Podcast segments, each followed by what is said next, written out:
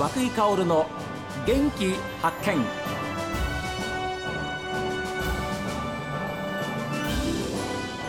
おはようございます。和井薫です。和井薫の元気発見。一日の始まりは私が発見した北海道の元気な人と出会っていただいております。今週も農業のお話なんですけれどもなんと新規収納で北海道本別町にやってきました新井陽介さんにお話を伺っています。奥様美代子さん長女花ちゃん。長男朝くん。ねお話も聞きますよ。奥様。今どうですか？実際にこうやって4人で来られて。はい。ねあの生活をされていらっしゃいます。もちろんもう収穫の方も始まってるわけですけれども。はい。すごくいいなと思います。子供たちも本当に広い環境でのびのび遊べであーやっぱりね。そうですね。親の働く姿を近くで見ることもできるので。そそれはお医者さんだった時にはそうですお父さんのね仕事のぶりは見せられませんでしたもんね。あのお父さんのお家はどこにあるのってなんか3歳ぐらいの時に 聞かれてて。お父さんのうちはどこにあるの？上の子ですね。あちょっと不憫になりましあ花ちゃんた、ね、はい、あらじゃあずっとお仕事でじゃあお父さんあれですよね朝本当にお子さんが寝てる時に例えば病院に行ってでお仕事されて帰ってきたらお子さんが寝てるような時間っていうことも当然あったわけですよね。そうですねだからほとんどその前働いてた時はやっぱそういう感じでだからその子供にしてみたらちょこちょこ来るおじさんっていうか あの、まあ、お父さんという名前のおじさんが来るというような感じだったんだと思うんですよね。非常にわかりやすいですね。お父さんっていう名のおじさん。だから今度お父さんの家行っていいって言われてだからここに住んでるっていう風な認識ではなかったんじゃないかなと。まあ本人はもう今忘れてるとは思うんですけど。あもう後戻りできないぞというような不安というのはなかったですか？ああ後戻りそうですね。不安というのはあんまりなかった。もうやるっていうふうに決めちゃってたので。まあ不安はとその案件が見つかるかどうかっていう不安はありましたけどはあ。実際このままずっと連絡は待ってるけど結局もうないっていうことも10年経ったらもう50ぐらいになるとさすがにちょっと難しいかなと思ってたのであのそういう話がないかもしれないっていう不安はあったんですけどこっちに来ることに対する不安っていうのはそんなにはああそうですか。ないですかね。しかもそれも例えば野菜とかそういうものじゃなくて畑作をしたいっていうところはやっぱこだわりはあったんですか？そうですね。あのこういう大きな土地で大きな機械でやりたいっていうのはがあったんですよね。なのでそれはその医者の時も同じなんですけど、はい。い医者になってみんな結構卒業する時何科になるか迷うんですよね。あ内科にするか外科にするか、なんとか科にするかって。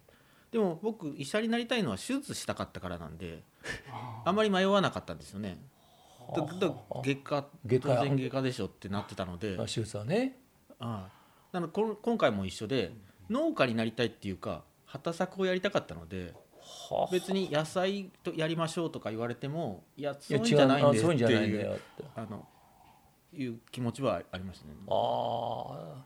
ということは今はどういうものを作ってらっしゃるんですか？今は小麦と,、えー、とビートと、えー豆類とあ今年からちょっと芋を少しやってみようかな。あのバレエションやってみようかなって目標を達成してああ嬉しいよかったなと思う時はどんな時だったんですか？いやーうれまだそんなに嬉しいっていう まああのももちろんこっちに引っ越してきて、はい。まあこう始めた時点であこうある程度こう思ってたことができてる、ええ。できたなとは思うんですけど、えもう今はもうあの作物が無事育つかどうかでもうヒヤヒヤヒヤヒヤであのああの毎日心配ばっかりですけど。ーやっぱりあのん農作物っていうか作物はし自然との戦いですもんね、そうですね、ええ。はですから雨が多く降ればまたそれはそれでもって心配になるでしょうし、ね、ででもそれなりの収穫はあるわけですから。いそうですね。幸い2年間はなんとか。これはあの非常にあのお答えづらいかもしれませんけれども例えば収入の面ですよ、お医者さんでいればずっと収入は安定してましたし良かったと思うんですけれどもそういうふうな部分でのこう自分への言い聞かせるものってあったんですか？どうしようかみたいなことなかったですそうですね。いやあのーまあ自分の中ではやっぱりそのまあ自分のわがままでこっちに来てるのであのあまり貧しいというか あのそういう金銭面ですごく制限を受けるような生活を家族にさせるのは申し訳ないとは思うのでそれはまあ一つの仕事のモチベーションとして、はい。時々よく僕も言われるんですけどあの、まあ、町の方からというか本州から北海道に来て新規収納したして例えばその農的いわゆる農的な生活をしたいとか、はい。自給自足をしたいとかっていう、ね、その貧しくても豊かな生活みたいな、はいそういうのでは全くないので、うん。そういうんじゃなくて、まあ、しっかり仕事として考慮しやりたいと思ってきてるので、はい。やっぱり収入を上げるっていうのは一番上の目標として、ええ。あの仕事してますね。でもやはり奥様のその支えっていうのは大きかったですね。そうですね。多分そこでダメというか反対されるとやっぱかなり厳しいと思うのであの、まあ、本人は悩んだって言いますけど、ええ。あんまりそんな素振りもないっていう。かわあのそれはすごいな。なのでそうそれほどこう例えばすごく心配してるとかそういうこともなかったので、まあ、まあ気持ちよく取り組めたというのはありますよね。こっちとしては。内助の子素晴らしい。どういう性格のご主人ですか？奥様から見て。こういう理論派というかああ。理屈っぽいというか。いや逆に言えば一度こうだと思って信念を持ったらそれを突き通す貫くっていう方ですね。はい。性格なんですね。そうですね。あ今あのお子さんが来ましたよ。じゃん花ちゃんこんにちは。こんにちは。何歳ですか？7歳。朝くんこんにちはこんにちは。はい。何歳？5歳。5歳。毎日お父さんとお母さんとお姉ちゃんとご飯食べたり遊んだりお話できたりしてるのはどうですか？嬉しいですか？嬉しいです。奥様としてはどうですか？ご主人のこういうご自分の夢に向かって今走り出している。奥様の人生っていうかも含めて。そうですね、はい。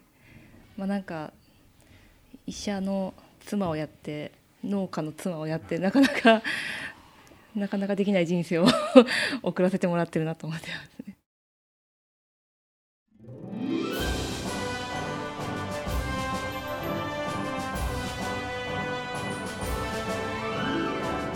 さあ番組を聞いてのご感想です。メールは元気アットマーク STV.jp genki アットマーク STV.jp ファックスは011-202-7290おはがきの方は郵便番号060-8705 STV ラジオ和久井薫の元気発見までです。